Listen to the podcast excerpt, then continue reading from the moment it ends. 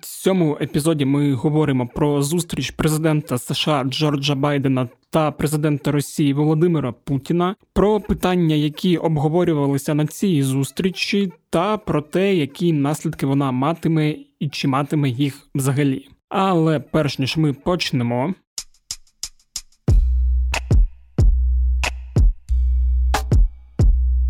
Усім привіт! Мене звуть Федір Попадюк, і це подкаст Кляті питання. Подкаст, у якому я відповідаю на усі ті кляті питання, що створюються та проговорюються на найвищому рівні. Як завжди, почну з того, що ваші питання дуже часто надходять мені напряму у голову, але краще, коли ви їх надсилаєте на пошту smmsobaka.pravda.com.ua або нашому телеграм-боту Укрправда Квешенбот, який живе у описі каналу УП Кляті Питання. По-друге, нагадую про те, що у нас є інші подкасти, які виходять на українській правді. Всі їх можна знайти у розділі подкасти на УП. От, наприклад, цього тижня вийшов новий епізод подкасту про кібербезпеку під назвою Онлайн захист, який ми робимо спільно з компанією OLX. Там ми розповідаємо. Про те, як не натрапити на шахраїв, коли ви щось купляєте в інтернеті, та про те, якими методами вони користуються і як їм протидіяти. Дуже раджу і не тільки через те, що я його веду. І по-третє, я йду у відпустку, під час якої буду дописувати сценарій подкасту Українські 90-ті, Тож два тижні ви точно будете без подкасту кляті питання. От, а у сьогоднішньому епізоді ми поговоримо про саміт е, США РФ. Зустріч президентів США та Росії стала головною геополітичною темою цього тижня. Ну і взагалі зустріч Байдена та Путіна стала першою з моменту, коли Байден став президентом Сполучених Штатів. Про відмінність політики Байдена від політики Трампа, про те, навіщо цей саміт був потрібний, які питання на ньому обговорювались, та чи матиме цей саміт якісь наслідки, я поговорив з директором Центру міжнародних досліджень, доцентом кафедри міжнародних відносин Одеського національного університету імені Мечникова Володимиром Дубовиком. Давайте слухати. Хотів я почати з того, що от досить довгий час був президентом Сполучених Штатів Дональд Трамп. Зараз його змінив е, Байден, і там для тих, хто не дуже уважно слідкує за політикою зовнішньою та внутрішньою Сполучених Штатів. В чому от зараз головна відмінність між тим курсом, який був, і тим курсом, який зараз пропонує американцям та світу Байден в зовнішній політиці, наприклад, так ну перш за все, слава Богу, що не дуже довгий час час Трамп був президентом, лише 4 роки. Але при цьому хочу сказати, що купа відмінностей вони полягають і в стилі, і в сутності, і в цілях американської зовнішньої політики. При Трампі Америка проводила політику перш за все Америки, що Америка першим чином. Америка First, а при Байдені трохи інше. Хоча, звісно, що Байден також перш за все керується інтересами американськими, і про це не треба забувати, бо іноді такі претензії, які висуваються до нього, що він лише про американські інтереси турбується, але про що він ще має турбуватися? Звісно, що про американські інтереси.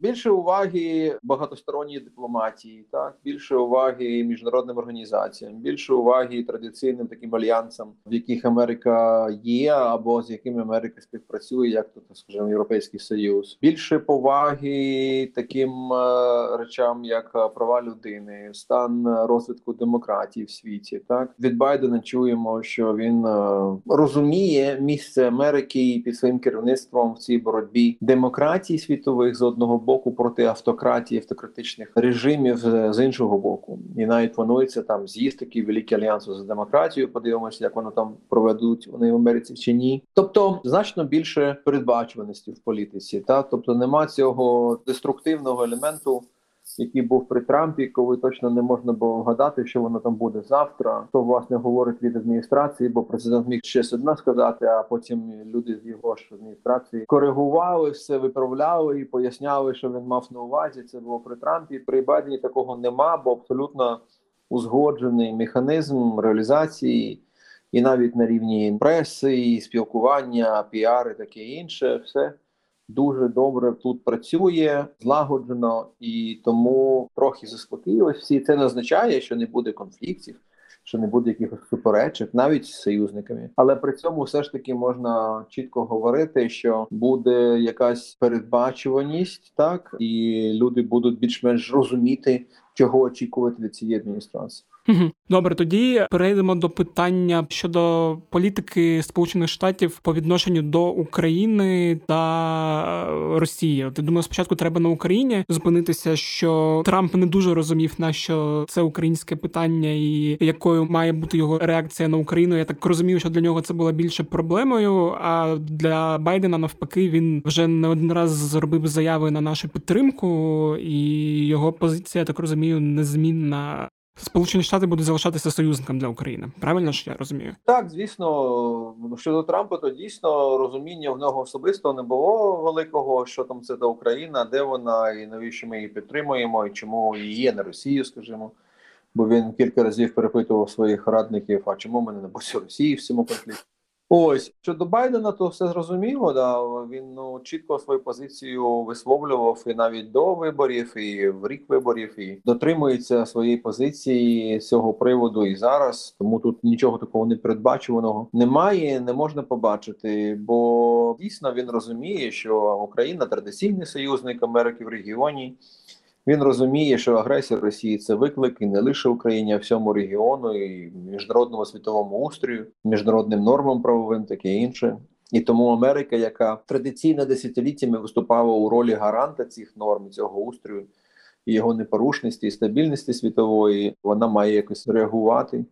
Він також розуміє, що багато інших питань тут е, мають відношення до цього конфлікту, і Чорноморський регіон, і енергетика, і таке інше. Тобто, тут купа таких факторів, аспектів, які зачіпляють американські інтереси напряму чи не напряму, але все одне Америка має відігравати тут певну роль на боці України і відіграє і при Байдені зрозуміло, що буде і далі відігравати. Тому бачення тут доволі чітке, але це не означає, що Україна там може розраховувати на якийсь золотий дощ. По перше, бо цифри підтримки фінансової більш-менш такі від року до року з 2014 року, з початку російської агресії, більш-менш однакові за всіх трьох уже адміністрацій. -huh. По-друге, багато залежить дійсно від е, того, що всередині України буде відбуватись. Бо не лише українсько-російський є фронт, який важливий для нас, так але з точки зору американців дуже важливо, щоб у нас також були такі внутрішні зрушення, трансформації позитивного характеру в економіці, в боротьбі з корупцією, в продовженні реформі. Байден особисто переконаний його оточення в тому, що це дуже важливо. Так що це інший критичний момент. Крім того, що маємо в Донбасі фронт, ще маємо фронт в лапках от боротьбі з корупцією з реформами і для американців, тим більше для цієї адміністрації, що зараз є при владі в Вашингтоні. Це абсолютна аксіома, така що треба ну треба наполягати і підштовхувати, мабуть, українців до того, щоб вони робили якісь речі в цьому напрямку. Я так розумію, навіть інколи може жорстко було згадуючи момент ще при Порошенку, як Байден тис на відставку генпрокурора Шокіна якраз у питаннях корупції. Тепер тоді я хотів перейти до російських стосунків. Тобто, ми теж пам'ятаємо, що Трамп якось намагався вийти на контакт з Володимиром Путіним. Байден, коли став президентом, от якраз почалася ця така, як вона бачилась мені, ескалація, коли він відповів ствердно на питання, чи вбивця Путін. Потім я так розумію, теж з того, що я читав в пресі, що ескалація Росією на українському фронті і нарощування об'єднання сил це такий був сигнал, в тому числі для Сполучених Штатів і для нового президента. І от що цей саміт це якраз перша спроба двох президентів е, якось порозумітися, чи так це чи ні? Ну чи знайти якийсь діалог? Ну бачите, так і не так, тому що, мабуть, діалог так, а порозумітись може і ні. Тому що тут, бачите, повертаємось до останньої буквально миті прес-конференції в Женеві після зустрічі з Путіним Байдена, коли він вже йшов і хтось з журналістів щось йому вдогонку там вигукнув, що чому ви такий впевнений в тому, що ви можете вплинути на поведінку Путіна? І як Байден вже відходячи від трибуни, відреагував, що ну а чому якого дідька? Да? Чому ви кажете, що я впевнений? Я не казав, що я впевнений, я казав, що я спробую вплинути на його поведінку, але я точно абсолютно не впевнений, що я зможу щось змінити в його поведінці. Тому логіка, от така: діалог є так, і так Байден вірить в те, що потрібно мати цей діалог з Москвою. Але чи буде порозуміння, це вже абсолютно окреме питання, запитання, і тут абсолютно не ясно. Поки що, коли він приходив до влади Байден, то очікування було різні. І в нас тут в Україні, зокрема, щодо того різні точки зору. Крайніші навіть одні казали, зараз він буде там мочити цю Росію. Дуже погано їй буде. Америка всю свою міцність кине на те, щоб подавити цю Росію. Інший протилежний табір казав: да ні, це ж демократи, ліберали, такі інші, як Обама. Там в 2009 році вони будуть зараз робити перезвантаження, пом'якшувати відносини з Росією і політику щодо Росії. Угу. Але відразу ж було зрозуміло, що десь посередині буде насправді підхід, так бо з одного боку так жорсткий підхід традиційно такий жорсткий. Бо демократи за останні роки, до речі, перетворилися на більш таку жорстку партію у зовнішній політиці в цілому, а зокрема щодо Росії. Uh-huh. І тут е, чотири роки Трампу вплинуло на це, бо Трамп весь час хвалив Путіна і Росію, непогано нічого про них не говорив. І як ми вважаємо, намагався навіть дістатися якоїсь такої угоди великої з Росією по всіх питаннях, можливо, щодо України, зокрема. Ось а демократи його критикували за все це, розслідували його зв'язки з Росією, таке інше, і вплив Росії в американський політичний процес. Це створило таку ситуацію, що демократична партія зараз трохи навіть більш е, жорстка щодо Росії ніж республіканська, хоча зазвичай було навпаки. І настрої такі в Вашингтоні, взагалі, то в цілому політичному співтоваристві серед експертів, серед політиків, серед е, змі такі доволі жорсткі щодо Росії. І власне Байден відповідає цьому настрою і жорсткі риторичні бачили заяви щодо того, що Путін вбивця, і потім були санкції, хоча вони були не такі радикальні, не такі жорсткі, як дехто можливо розраховував. Чи сподівався, чи боявся, ось, але все одне так є жорсткий момент. Але при цьому є, як ми бачимо, постійно весь час розмова про те, що ми маємо порозумітись якимось чином, зрозуміти позицію один одного. Не хочемо ескалації, готові до неї, якщо Росія обере цей шлях, але не хочемо ескалації не хочемо нової холодної війни. Так, тобто, тому Байден каже: Я маю поїхати з ним поговорити напряму. Я вірю в це. Я там 40 років чи скільки вже в політиці великій, може більше. Да, я завжди вірю в те, що треба з людиною поговорити, навіть якщо ти з нею не погоджуєшся, навіть якщо є якась ворожнеча. При цьому все одне треба розмовляти навіть з супротивниками, навіть з ворогами. Ну ворогами можливо ні, це вже на полі бою можна вирішувати да, і відносини, але з супротивниками, опонентами, так, суперниками можна і треба розмовляти. Через це така логіка, що маю поїхати і зустрітися з Путіним. Хоча не всі погоджуються, до речі, в тому числі в Америці, що Байден правильно зробив, що він запропонував такій людині, як Путін цю зустріч чи то не підняв він статус Росії міжнародний Путіна особисто, чи не зробив він помилку. Така дискусія точилася з того моменту, як ми дізналися, що Байден запропонував Путіну таку зустріч. Продовжиться ця дискусія і зараз. Але побачимо, я думаю, згодом. Чи дійсно тут була якась помилка Байдена, чи все ж таки він був правий, і коли він зараз каже: Я дав Росії час випробувальний, вони мають щось зробити на краще, поміняти свою поведінку. Якщо ні, тоді буде знову традиційний за останній час з 14 року жорсткий підхід. От і все. Давайте тепер поговоримо про сам саміт, що на ньому було, які питання вирішувалися, і чи взагалі дав він якийсь результат? Бо з того, що я читав з преси, я так розумію, що ну це зустріч, яка там в принципі майже ні на що не вплинула суттєво. Я згоден, але бачите, якщо багато не очікувати чи нічого не очікувати, тоді нормальний саміт. Я думаю, що просто багато хто намалював собі в нас такі очікування абсолютно нереалістичні, незрозуміло звідки вони брали такі очікування експерти чи журналісти, не лише в нас. Ось і через це зараз розчаровані кажуть, а чого ж нічого не відбулося, тому що нічого не планувалося. Бо Байден сказав: Я зробив те, заради чого я приїхав. Я хотів поговорити з ним. Я хотів донести нашу точку зору. Критичну з тих питань, які нас хвилюють, обозначити ще раз е, в особистій розмові з ним, беседі з ним, обозначити ці позиції і ці розбіжності. От і все, і почути, що він має відповісти. Я це зробив. Але чи дійсно будуть якісь далекоглядні, якісь далекосяжні скоріше наслідки? Це вже окреме запитання. Можливо, їх і не буде. Але знову ж таки хочу сказати, що якщо нічого не очікувати, і це протокольна суха зустріч, пристрілка така, приглядка да, двох світових літерів один до одного. То тоді і не можна було б нічого очікувати. Надто великі розбіжності зараз. Москва не показувала, що вони готові до якихось поступок чи компромісів. Вашингтон також. Тому було, я думаю, цілком нереалістично очікувати, що якимось чином після цієї зустрічі в Женеві хтось буде поступатись, чи буде якийсь компроміс, чи якісь нові угоди. Можливо, з часом дійсно випливе щось да, з цієї розмови, з цієї зустрічі в Женеві, але це абсолютно не гарантовано. Ага, а давайте там для тих, може хто не пам'ятає або пропустив, розкажіть, які питання взагалі підіймалися і до яких згод або там заяв прийшли. Так, ну перш за все, вони говорили про стратегічні відносини, тобто в сфері стратегічної ядерної зброї, зброї масового враження. Бо це важливо для двох країн традиційно важливо раніше колись.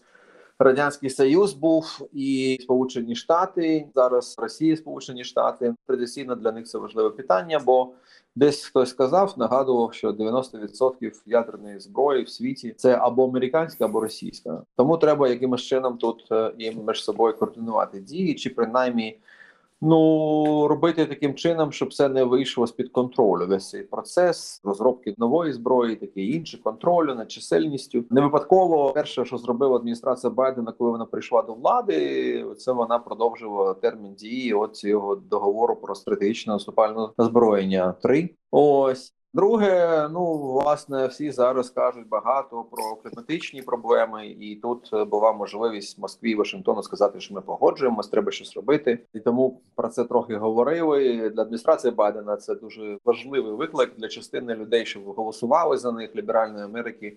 Це насправді один з головних викликів сьогодні в сфері безпеки, кліматичні зрушення зміни. Ось навіть ми знаємо, призначив спеціального посланця цих питань пана Керрі, колишнього державного секретаря. Ось який має статус члена адміністрації кабінета, і це серйозно. Потім е, регіональні питання трохи я так розумію, говорили про Іран, про північну Корею, не дуже багато. Говорили про ситуацію всередині Росії, і це знову ж традиційно, особливо для демократів говорити про права людини, і в Росії є великі проблеми з цим, як ми знаємо. Тому ясно, що була розмова про Навального, скажімо, і інших дисидентів опозиції в Росії, такі інші, що робить російська влада щодо тих людей, хто з неї не погоджується. Ось і потім ще була розмова ну про тих людей, кого б Америка хотіла б визволити, тих, хто зараз в російських в'язницях, і навпаки, і мабуть, буде ну дійсно якийсь розмін, обмін. Ось бо Росія, як ми знаємо, дуже вже набралася досвіду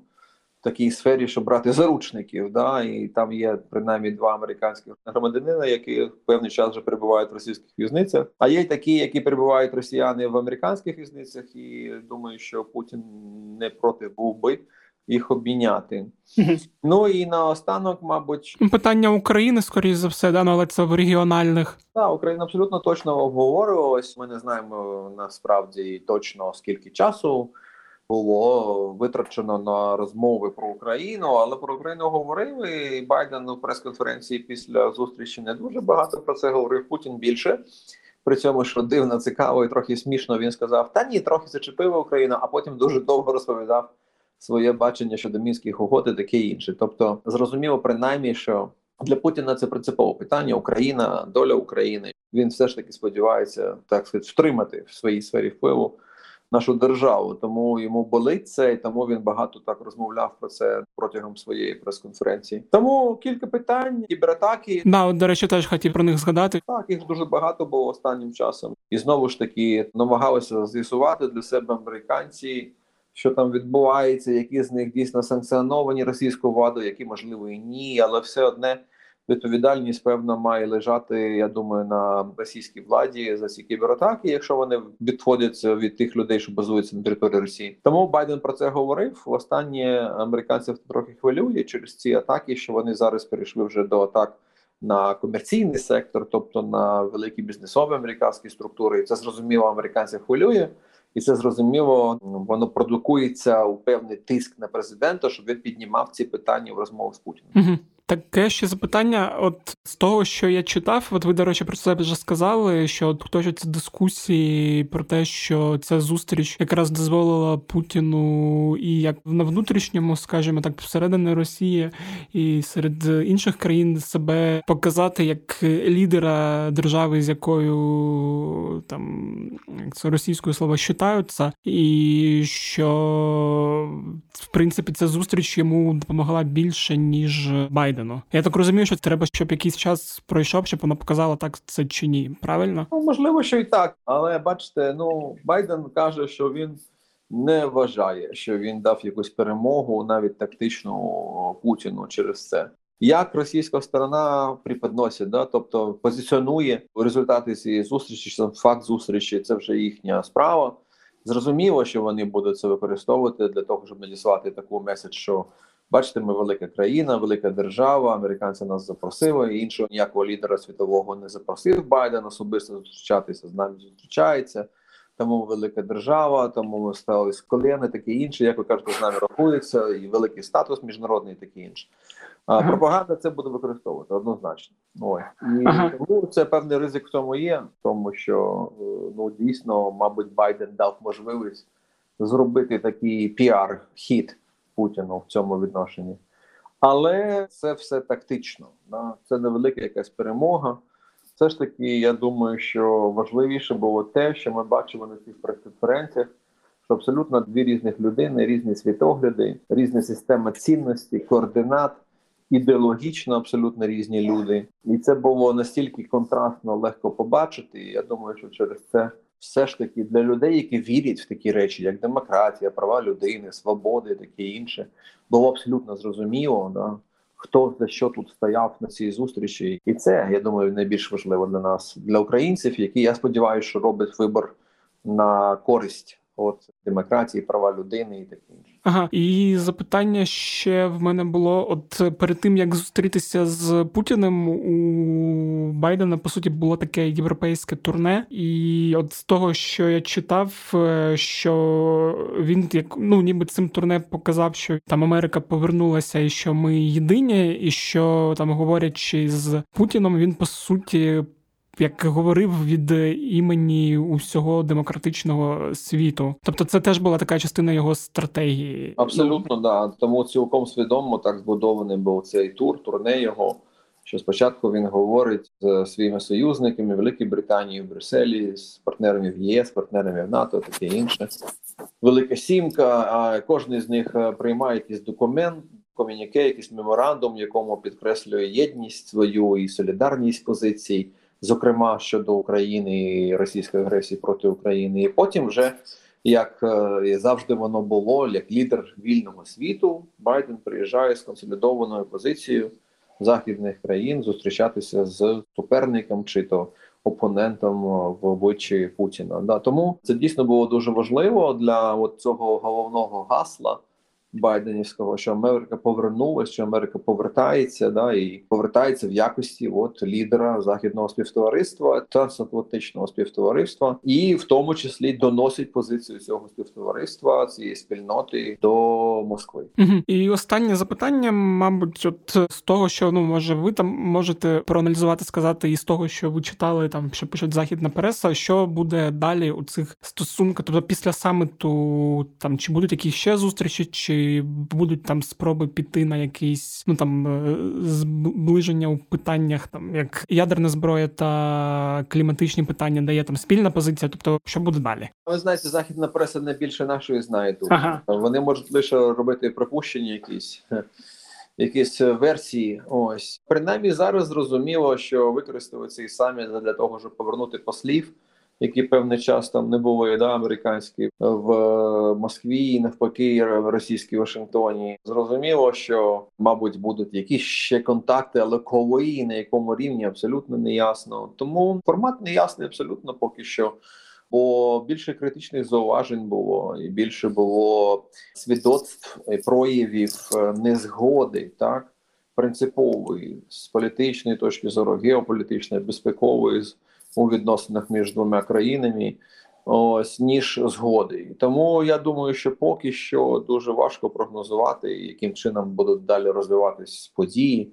Я думаю, що ми можемо припустити, що навряд чи Путін після Женеви там одумається і скаже: Ой, Боже мій, а чому ж ми робили такі погані речі всередині країни щодо наших сусідів і там в Сирії, де ще.